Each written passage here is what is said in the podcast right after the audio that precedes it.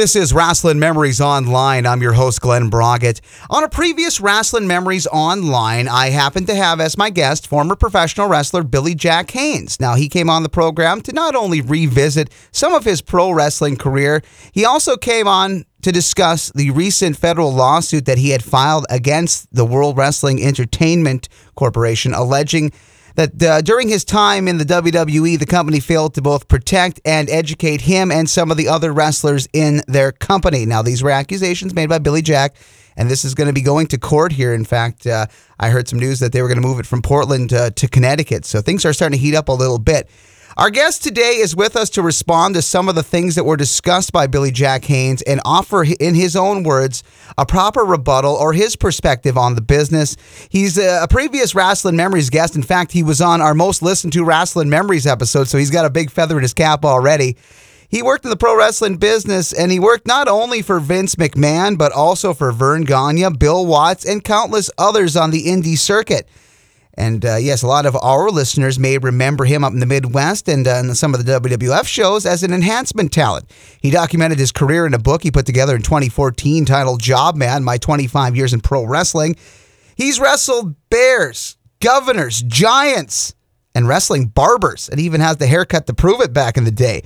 And that just merely scratches the surface on what he's done in his pro wrestling career. And it is an honor to welcome him back to uh, Rasslin Memories. Thank you, uh, Mr. Chris Curtis. We're going to give you a wrestling name, Mr. Chris Curtis. Welcome back to the world of Rasslin Memories, sir. Thank you so much, Glen, for having me, and it's uh, it's an honor too to be back on your show. Yes, and like I mentioned before, uh, boy, the the response is uh, definitely good for your uh, Rasslin Memories episode. You are still the highest ranked interview. What's that like? You you have uh, outduced Nick Bockwinkel, Dick the Destroyer Beyer, Billy Robinson, your old chum, for lack of a better term. But you have you have that, that's incredible because um, I guess I put myself over. How about that?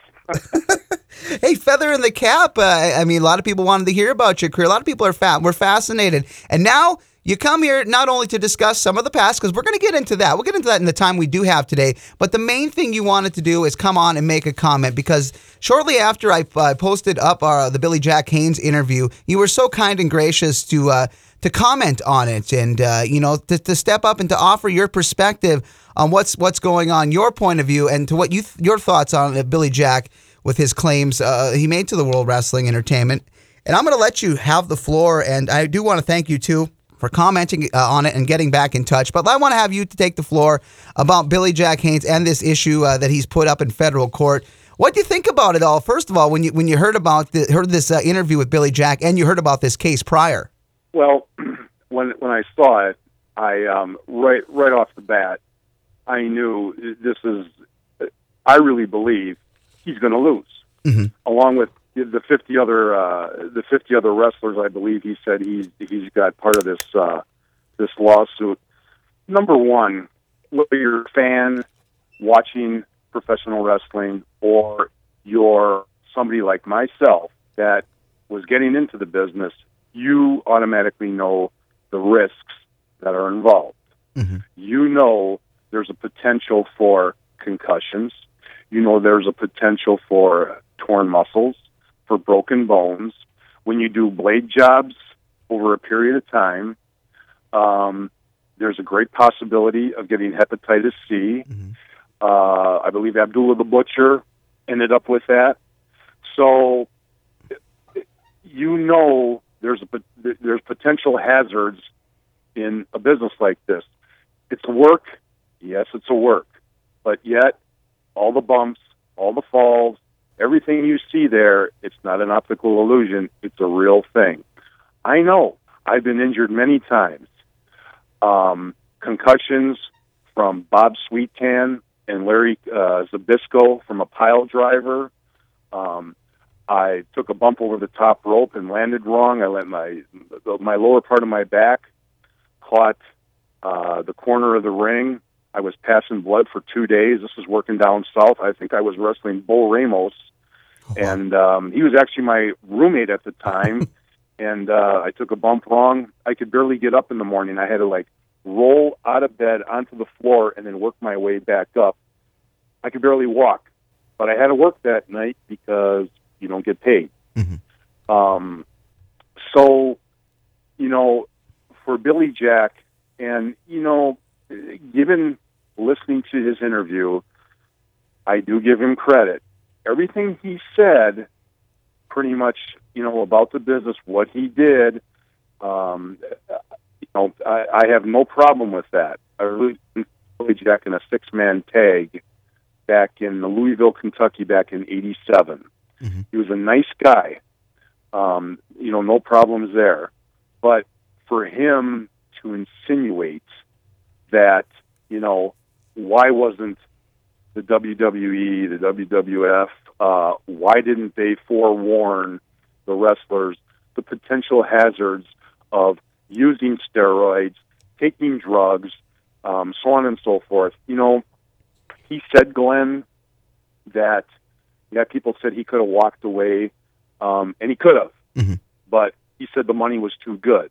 Yeah, the money was great, and but you stuck around for it. But now you're biting the hand that fed you, and so I think that's the hypocrisy that um, th- that's going behind this lawsuit that these guys are filing. hmm And another thing I've noticed too, you know, listening to Billy and then doing some some research too, and, and from what I got from Billy, I mean, a lot of like you mentioned before, a lot of things that he was making sense on, but you know, coming at it too with some sort of, I mean, this is kind of the thing that kind of turned me off a little bit, or just got me questioning it was the uh, this all of a sudden this naivete because it wasn't like Billy just came off the street, this muscle bound guy, and went right to work for McMahon. I mean, these were years that he worked the territory circuit, first cutting his teeth and uh, gaining a huge following up in his home area of Portland, of course, leading to runs, uh, you know, down in Florida for you know towards the end of Eddie Graham's run down there. He worked for for Crockett. He had a cup of coffee in world class, but I mean, just to say, I mean, to blame the WWE as a whole, is that just, I, I thought that that's like, hey, this is the biggest game in town. All the other territories fell by the wayside. But I don't know. The naivete thing got me kind of a, a little leery on his part. Yeah, and and if, you know, I don't know what the uh, you know the factor is um, why these guys are doing it. Um, I don't know if they're broke, Mm-hmm. they need the money. Um, you know, I think um, I think uh, Billy Jack was stating that you know when he was when he was with you know Vince for uh, I think it was the mid '80s. Yeah, for a couple of couple of years. or Yeah. Yeah, I mean, you know, he's making eight or nine grand a week, and that that's a lot of money. And um, you know, I if if if they're paying all the trans and they're paying the hotels, and all you have to pay for is your food and you know entertainment and stuff, they had it pretty good. Um, I know. Here's the thing. Let me let me uh, you know, and I know he was talking about you know he was on steroids and he was on you know, 30 Vicodin a day or whatever the heck he was taking. Um, back, I'm, I'm going to go back to like, I think it was 82. Okay. When Ole Anderson unleashed the two headed monster in the Road Warriors. Talk talk And- about a lot of broken, busted bones from uh, the preliminaries on up. Those guys came in, man. That was a force of nature in and of itself. Right. And, you know, and that's when the steroid thing really started. When I was, when I first was watching these guys, you know, I'm going to tell you something right now. I have, I have absolutely no respect for Ole Anderson, the way he unleashed those two on helpless jobbers. You took your life in your own hands wrestling these guys because they were just told to go out and beat the living hell out of who was ever in the ring. Um, you know, they were still kind of green, and you know their finishes and stuff like that were just were were crazy. And so, um, you know, and then it all started. The guys were starting to get bigger. Guys, you know, guys that you never would see were big. They're all big, Mhm. and the steroids were were were uh, were rampant. It was yeah, it was a bit of it was a bit of, the Wild West because uh, the government hadn't fully cracked down on them until you got into the latter part of the 80s and into the 90s. So this was like the Dianabols and the stuff like that. That wa- that was still pretty much uh, per regular in, in, in weight rooms across the country, and of course. Weight rooms and professional wrestlers in most cases went hand in hand. And then when it was a keeping up with the Joneses, basically to keep that body in that nice condition for the cameras, when it became more of Yeah. a television industry, That's when it went down. Yeah, and then and then you know finally, after it was all said and done, after uh, there was a crackdown on steroids, you know, and uh, the thing back with uh, the doctor for the WWF, I believe, he Zorian. supposed, yeah, he was supplying them with everything, and then there was the, you know, the the, the government got involved with it, and so you know it it cut back, and but that's what they say. Mhm. You know, you don't go from uh, 220 pounds to 285 pounds and stay like that and say you're not on the juice anymore. Um, I've seen in the dressing rooms, and I'm not naming names, Mhm. but I've seen guys injecting each other in the butts.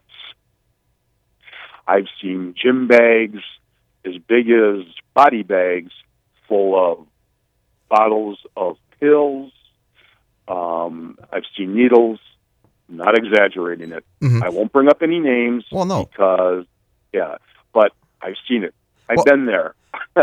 Well, how, pro- how so- prophetic though these guys having these these bags almost like body bags full of pills, and these were unfortunately some of the guys that led the charge uh, when, when we were seeing so many of them fall fall as far as early premature deaths. I mean.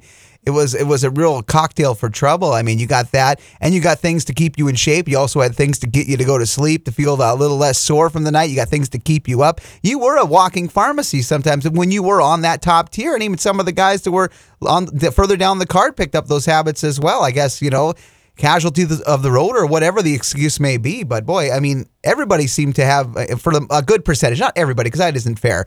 Everybody seemed to have their own their own habits. Well, and, and you know too, Glen, um, when you here here's the thing.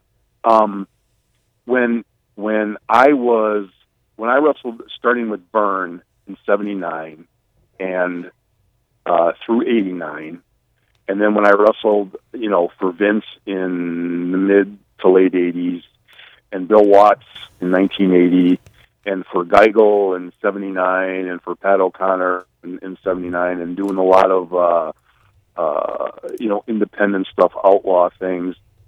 When you, I did it part time, and and yes, I hurt, but my body was used to it. And back then, you wouldn't take. I mean, I took some pretty good bumps. I mean, I, I really did because I wanted to, you know, as a heel, the, the, the better bump you took, and it, it, it looked better for the baby face to, to really put him over. The guys after that, when you started getting into the extreme, you know, smashing guys through tables, uh, you know, hitting them over the head with garbage cans, and it just got more violent, more violent, and more violent. Um, it just uh, it wasn't wrestling anymore. It was more uh, war, and you're gonna you do that kind of stuff on a night after night basis, you know, in street fight matches and death matches and you know, set myself on fire matches. It- You're going to have to take something to make yourself feel better. Now, granted, I'm sure they got paid really good, but you know what? After a while, it's like I can only do this for so long. Otherwise, I'm going to end up handicapped. I'm going to be disabled for the rest of my life. Mhm. So, you know, that's why you would think that they would have something, another career to back up what they were doing. And obviously, a lot of the guys don't. Mhm. Why do you think some of these guys, like Greg the Hammer Valentine and Brutus Beefcake and the Honky Tonk Man and whomever else is out there, they're wrestling until they're in their 60s. And, and Terry Funk, I'm surprised he's not in a nursing home by now. He's got to be one of the toughest guys alive. You know, he's he's probably he's got to be in his late sixties. Dory Funk Jr. is still out there. I mean, I think he was in Japan a few years ago. He's I think he's seventy two years old. That's insane. And it, it's just I know you love the business, and I and I know some guys can't leave it, but I mean, you know, common sense has to take precedence over nonsense Mhm. and you you just you can't do it. I quit the business when I was 46 years old because number one, all the territories were gone. They were gone in '89. That was that was pretty much it. Everybody was was history, and uh, the WWF at the time was taking a, a different turn for the worse that I didn't care for. So I was working the outlaw stuff. After that, you know, for the next 13 years or 14 years, I had enough. There was nothing more to do, and you know, it just you know going back to what Billy Jack and these other guys. I, I think Jim Powers is is one of them, if I'm not mistaken. Yeah, I think him and Roma both. I think Roma joined up with this uh, this sort yeah, of. Yeah, I mean, yeah, those guys were juiced up back then. Um, you know, uh, Animal from the Road, Road Warriors. Uh, you know, Joe Laurinaitis. You know, he even said, you know what, I, I see nothing wrong with using steroids. I mean, if if it makes you better, why not? Well, that's that's that's crap. It's garbage.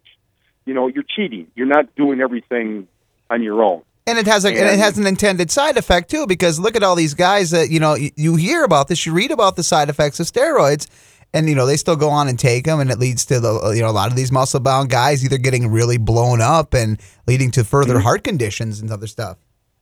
Well, you know, it, it's really funny, Glen, because in Illinois, um, we were in uh, we were in Springfield, Illinois, mm-hmm. and they always had a you know a doctor assigned by the state athletic commission, and you would stand in line, and uh, you would uh, uh, you know you take your blood pressure and check your heart and everything. Well, as it turns out, now this was back in I think '88.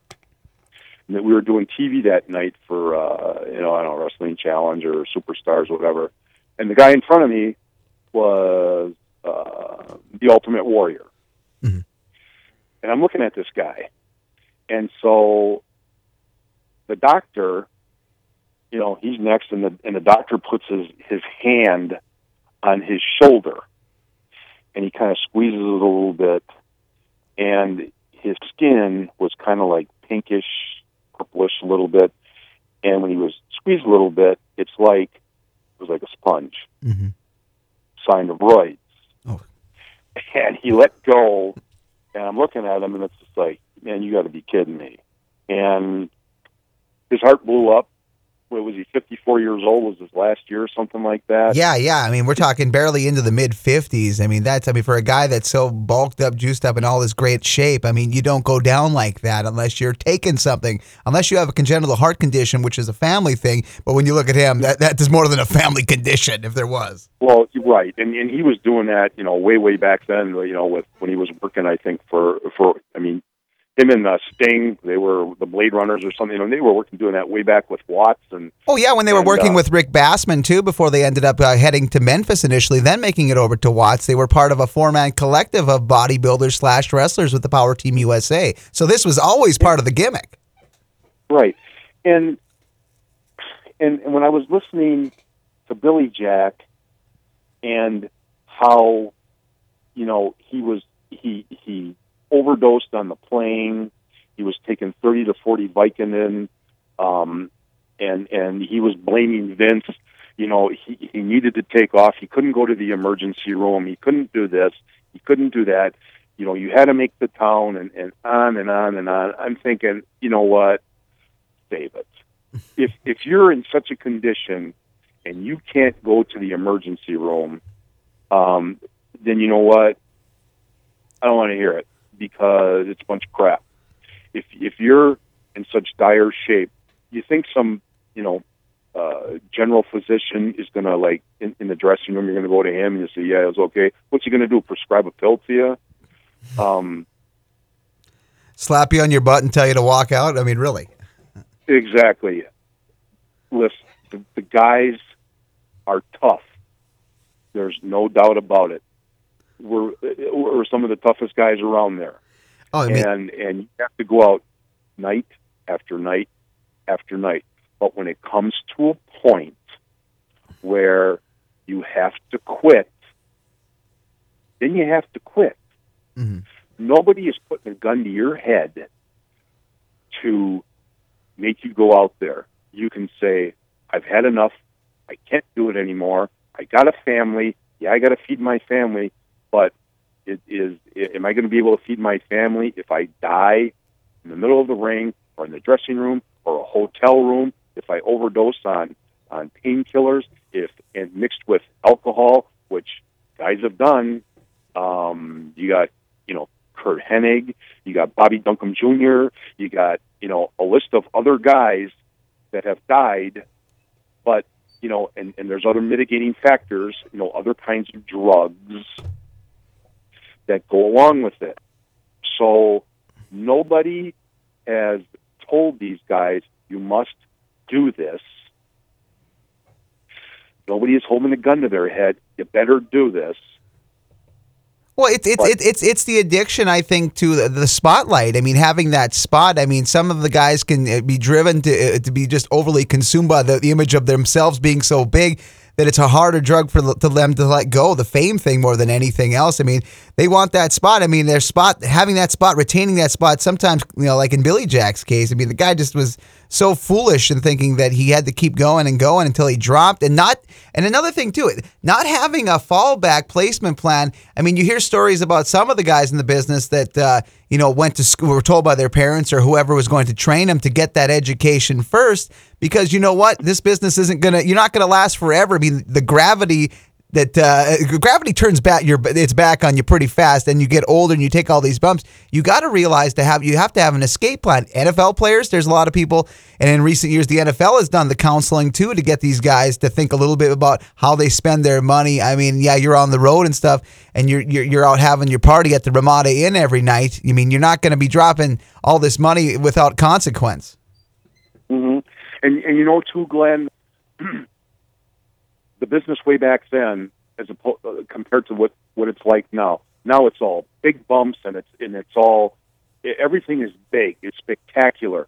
Way back when, when you had guys like Harley Race and Jack Brisco and Nick Bockwinkel and Verne Gagne and uh, Dory Funk Jr., you know, Dick Murdoch, um, where you could go six Johnny Valentine, mm-hmm. where you could go sixty minutes and you can work a hold you work a couple, you work some high spots, and and you, and if you do a 60 minute Broadway, you got some false finishes at the end, and that's how they could go, go, go, go, go, and that's how they lasted 30 some years. Psychology. Uh, it, it was knowing when to go fast and it was knowing when to ease down and, and wrench the tension up to get that crowd into it. You talked about Johnny Valentine. Who better at the psychology? He could stare you down for 15 minutes and he'd have the fans in the palm of their hands. It's the balance of psychology with the high spots at the right time and knowing how to work the fundamentals and also work the crowd too. You go out there with your own set of moves, boom, boom, boom. You, you're overthinking it. You got to have at least –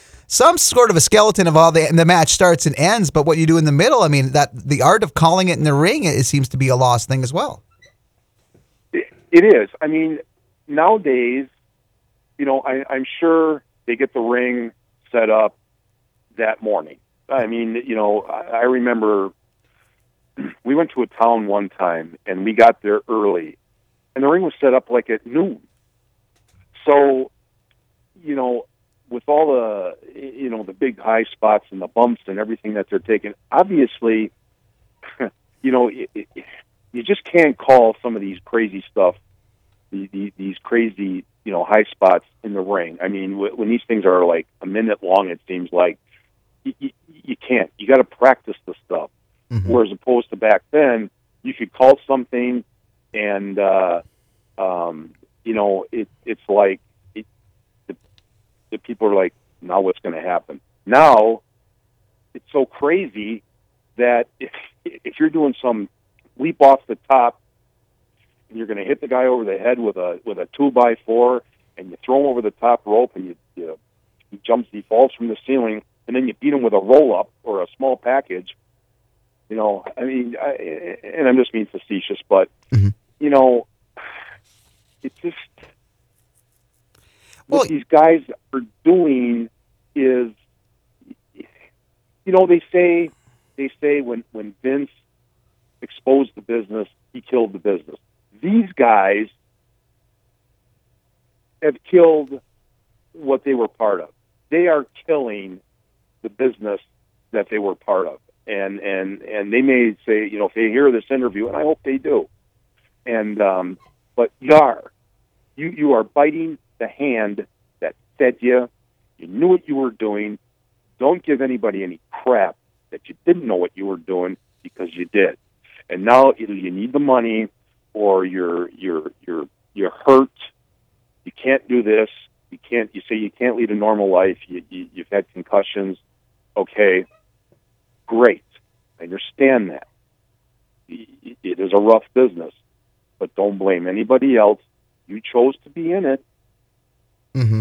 And another one that and, we, we we've seen come down the wire too, uh, and I don't know if you've saw it too. Another one, another case that has gone against the WWE was uh, the family of Matt Borne. Now, Matt Borne uh, worked uh, for the Fed off and on, what, in the early 80s around the WrestleMania era, then came back for a cup of coffee as Doink there for a year or so. But now to see that he is, their family's joining in on a career that was spent him doing God knows what inside and outside of the ring. I mean, this guy worked with Buzz Sawyer, if that doesn't tell you enough.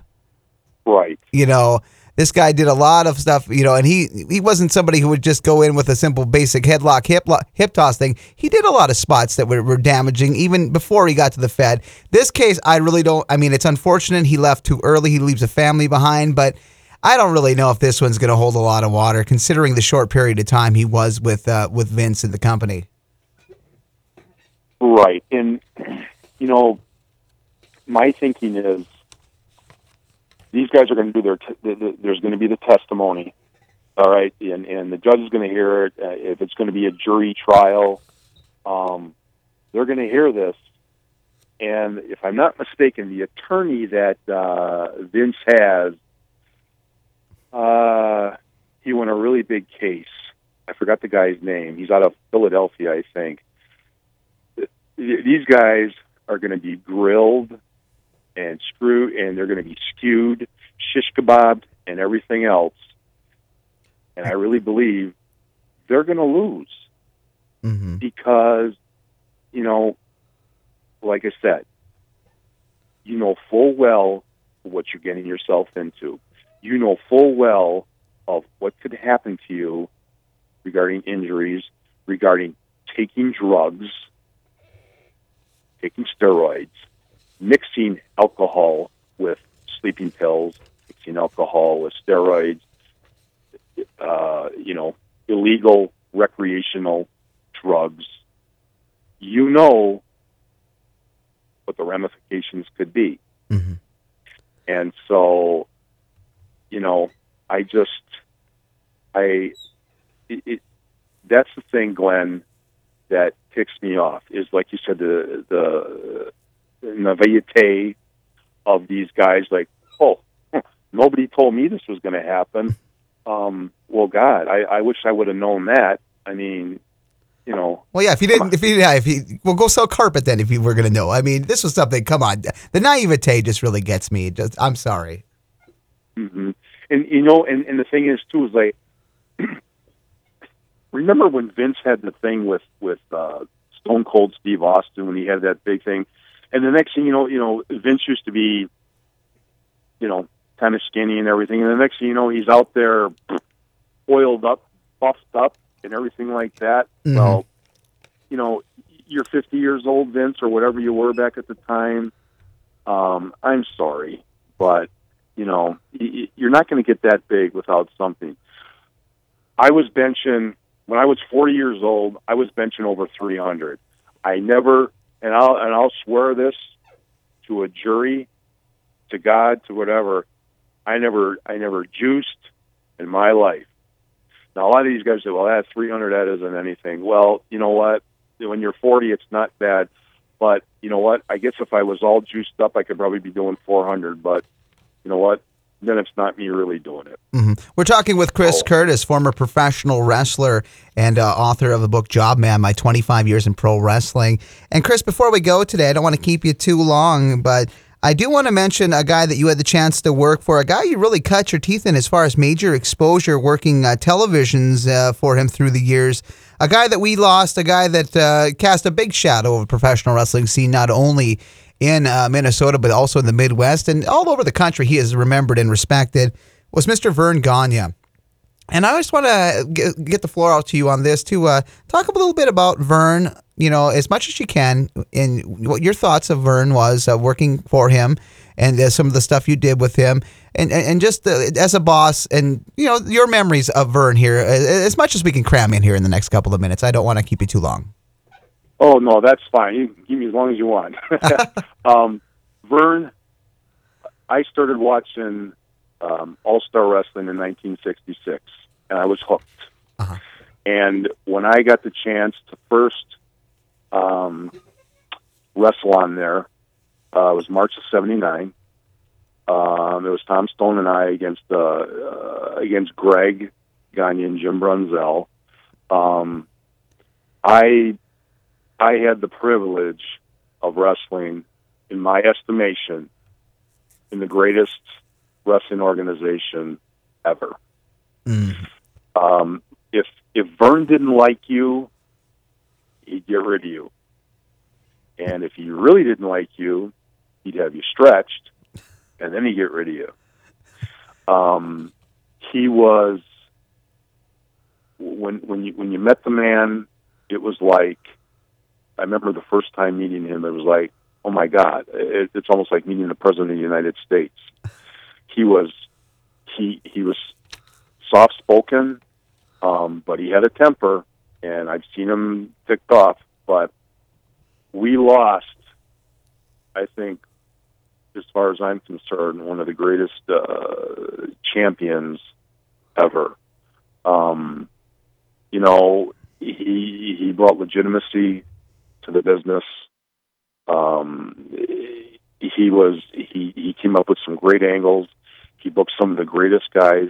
He trained some of the greatest names. Well, that, that that's a Hall of Fame in and of itself. They could have the whole Verne Gagne wing if they ever did. Well, right, and and you know, but he, I remember one time, um, I was uh, uh, I was wrestling in Milwaukee, and this was back in uh, December of uh, '79, and I had a wrestle this guy. His name was uh, Peter Zabo. He came, he was working, I think, for Bob Geigel, and he came in and and uh, Greg says, "You're working, you're working Zabo tonight," and but he doesn't speak English, and the, and the guy's looking at me with this kind of like half-eaten grin on his face, and I'm thinking, "Oh my God, no!" what did I get myself into? The match was a disaster, and Greg was watching it. Oh, I thought, "Oh no, I'm dead." So I go back to the dressing room, and Greg basically said, uh, and I can't say it on the radio, but he basically said, "Are you trying to kill this business?" And Greg could actually be more vocal than Verne, and he he he just lit into me. And so the next day, I flew up, and and and I have to say, I think one thing about the office, they were one of the few territories that used to fly job guys up, and and back in '79 and 80, 81, they were flying us up. It was great. I mean, what other territory would fly jobbers up to do TV? and you guys were you were you based out of Milwaukee at that time, or where were you based? Yes, uh, Milwaukee. hmm Mhm. And um, so anyway, so I go up there and I'm I'm a nervous wreck. I'm thinking, okay, um, they're going to give me either Mad Dog Vachon, or they're going to give me Jerry Blackwell, or they're going to give me Billy Robinson, or all three. I'm going to get stretched, and then they're going to they're going to kick me out. So I go up, I go up to the dressing room, and uh, Greg is standing there with Verne, and Verne goes, he, he, he takes his finger and he goes, he, singles, come here once, and he goes, "Hey Curtis, what the hell is wrong with you? Are, are you trying to kill this business?" And I told him what happened, and he just he just kind of looked at me, and uh, you know I did my my TV. I think I had with Dino Bravo that day, and uh, shortly after I, I you know I went down to uh, to work for Watts, but uh, that was the only time I ever had a problem. Every every other time that you know over the ten years, um, he was he was great. I just wish that I was I would have got the opportunity to wrestle him on TV because I would have loved just to do a legit wrestling match without using you know cheap heat or anything like that. You know, Mhm. using you know moves and amateur moves and and wrestling moves and some high spots. It would, it would have been oh my god, it would have been you know the icing on the cake to wrestle a guy like Verne But um, you know, I know a lot of guys they they they had a problem with Verne, but um, you know he paid. It was a great paying territory. They, they you know they can't complain about that. He flew a lot of the guys, and and it was um, um, it, it, it was great. It was it was memories I'll never forget. You know, it's it, it, it reminds me of that story, uh, hearing, uh, pardon me, about uh, Nick Bockwinkel when uh, the NWA was having, uh, they put had their eyes on him to uh, take over and possibly down the road be the NWA champion. But Nick seeing the dates that, you know, that a Harley would work, that, that a Jack Brisco would work, and some of the guys who previously had the title, he looked at all those dates that they had to work per year to make the same amount of money that he w- made with Verne. had a comfortable position, had a nice set amount of dates to work that was nowhere near the hauls that uh, Harley and Jack and some of the other guys had to make. It really kind of made his decision uh, an easy one to, to stick with Verne. and that was one of the the things, the, the loyalty that a lot of those guys did show uh, Verne until things started to fall off, and, and we we hit that MTV rock and roll era, which really kind of brought the end of the expansion period. Yeah, and I was, you know, and and and and, and when you think about when you compare when Nick had the strap as opposed to like Harley and Jack Brisco and and uh, you know Terry Funk and and those guys. I mean, those guys were going. If let's say they were working, you know, six days a week, if they're doing sixty minute Broadways three and four times a week, you know, Nick would maybe do a, what, maybe one or two Broadways a month. Mm-hmm. And if he was working maybe, you know, three days a week, and then maybe go to, you know, he might go to work for Paul Boesch, you know, for a little bit, or you, or you go to Japan or something like that. But I mean, really, the the guy had a great schedule, and you know, Glen, when you alluded to the uh, you know the changing of the way the business has changed with the rock and roll and all the, the crazy stuff, yeah. it it really it it was a sad ending. You know, guys said that you know Verne Verne didn't make the change um, you know the the business was ahead of him, and and he he couldn't he couldn't see it. It's not that he couldn't see it; he didn't want to see it, and I mm-hmm. can't blame him for it.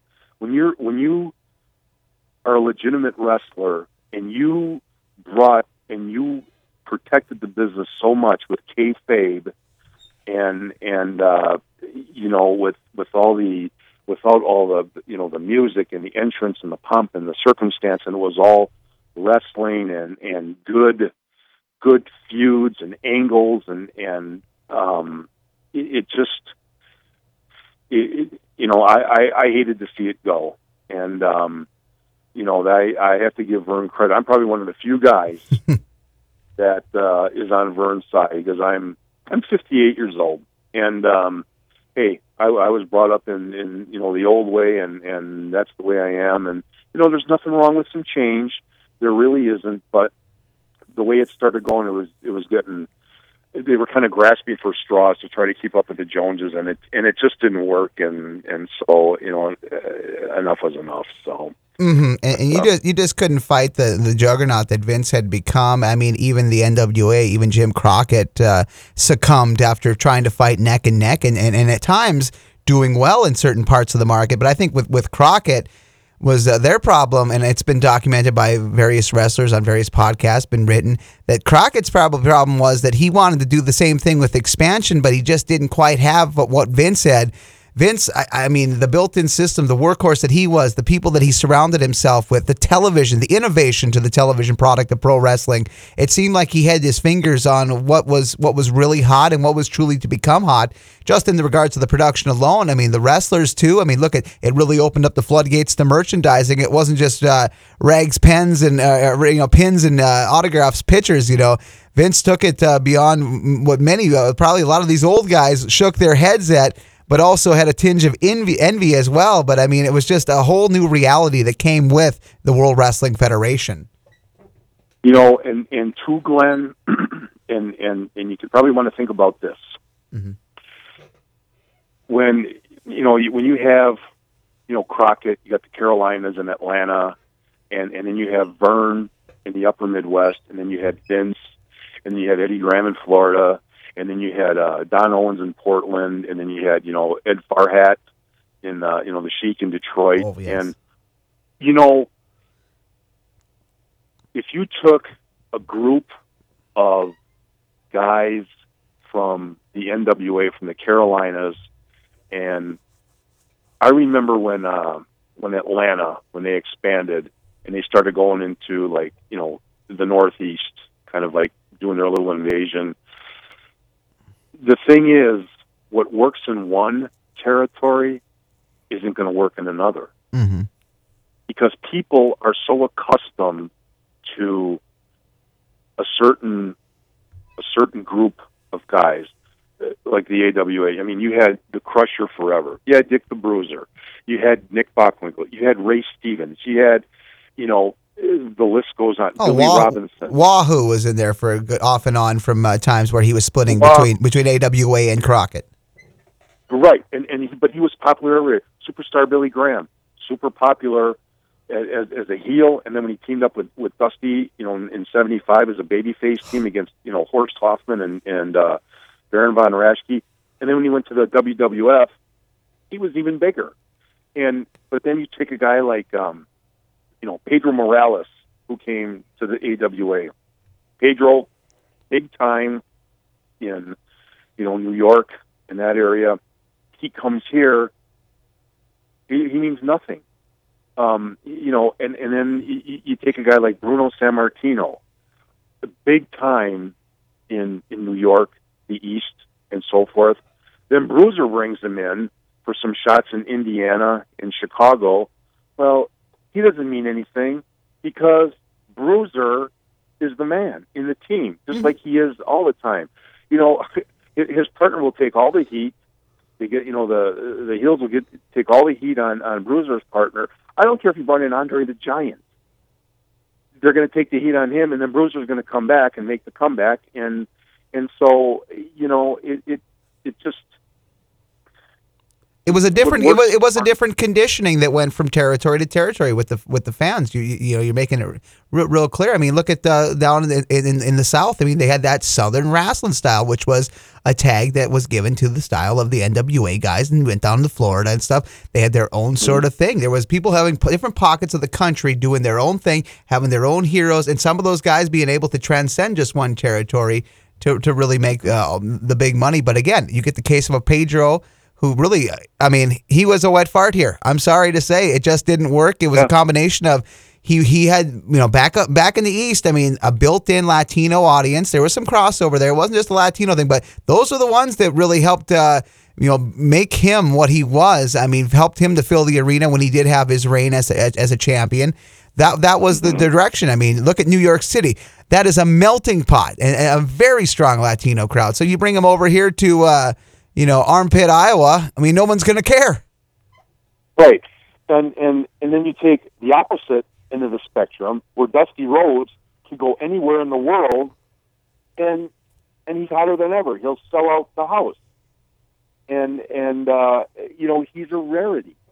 Um so it just um it, it, it's just the old days were were the best and and um you know what what works like i said and and you know you you echoed that too glen. What works in some doesn't work in another.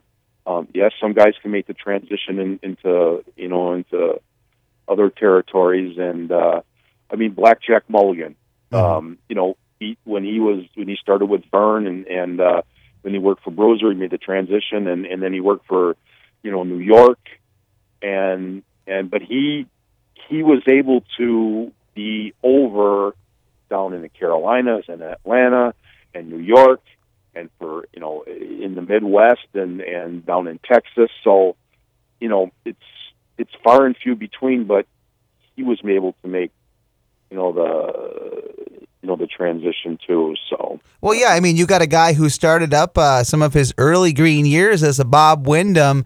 Do you think uh, one of the catalysts for his popularity too was getting hooked up with a guy like a Blackjack Lanza and learning from some of these guys uh, of, of whom the territories he worked to really kind of build his gimmick up and go from Big Bob Windham to the Blackjack Mulligan, having that persona.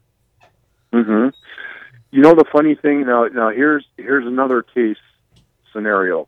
Ray Stevens. Mm-hmm. Ray Stevens was super hot in in uh, Northern California. He was super hot in the AWA. He was he was I think fairly hot when he went to New York. Then he went down and you know worked for Eddie Graham. He worked in Atlanta, and I think he kind of lost his identity a little bit when he went down down south because it just for whatever reason, even though he was one of the greatest workers ever, um, the people just uh, you know I think he got over, but he didn't get over like he did up here, mm-hmm. and he was he he was so hot here when he teamed with Bockwinkel, and uh, um, and and then he was out west, um, you know, working for Roy Shire. And hooking up but, with Patterson too, having another great tag team right oh, there. Yeah, even when he and, and and the funny thing is, is like when he teamed up with Pat Patterson here. I don't think those two together drew the money that Bockwinkel and Stevens did as a team. I really believe those two drew more money as a heel team than ever in the AWA. It, it just, it was just, and then you throw Heenan in the mix. It just, it was just, it was, it was insane.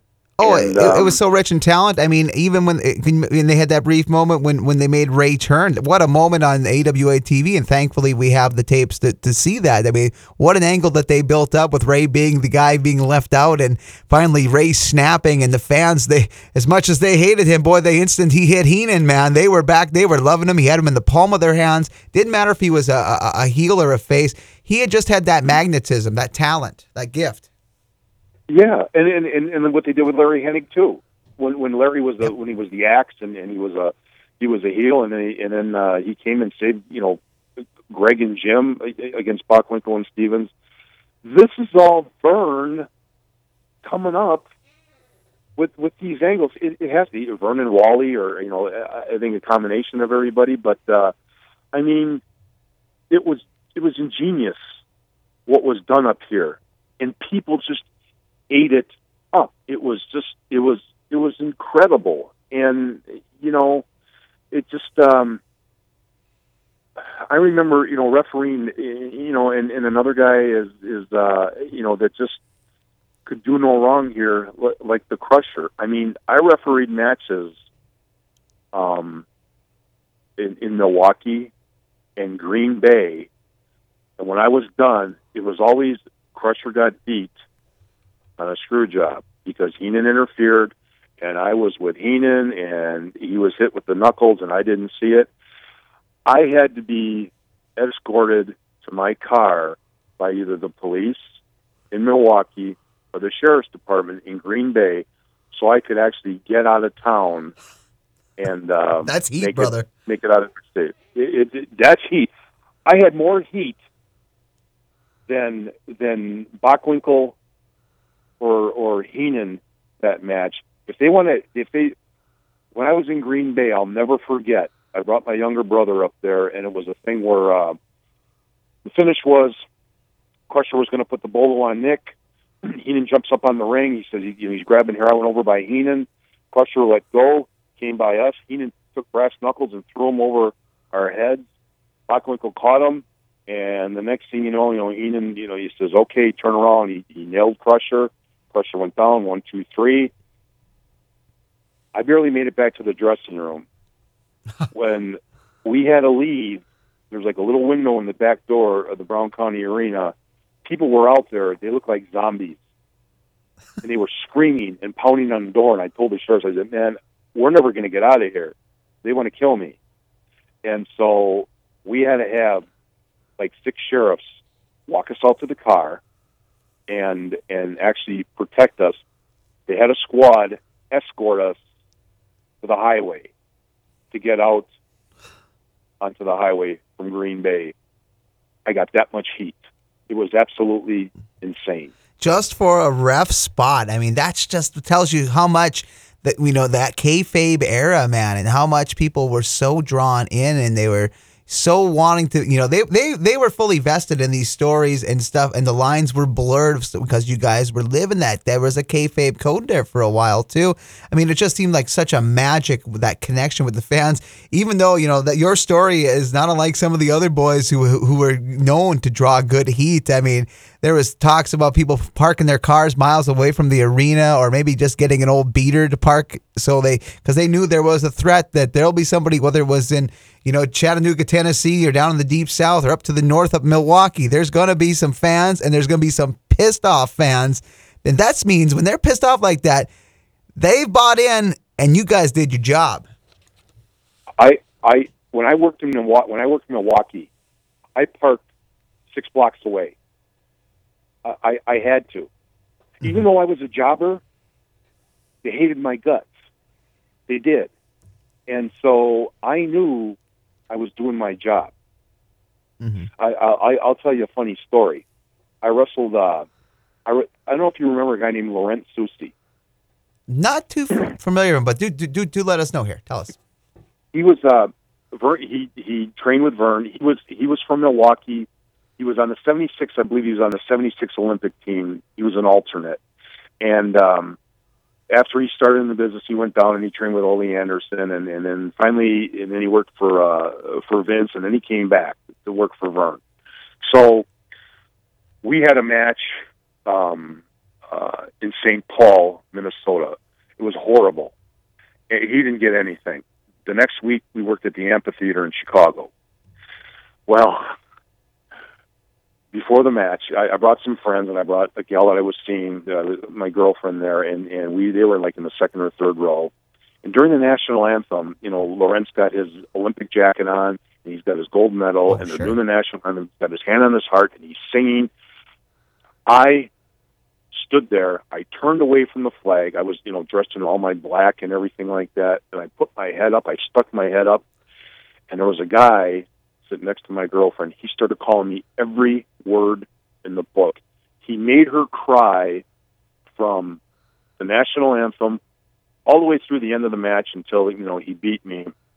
And I found this out, and you know I told her. I said I had a consoler. I said Nancy.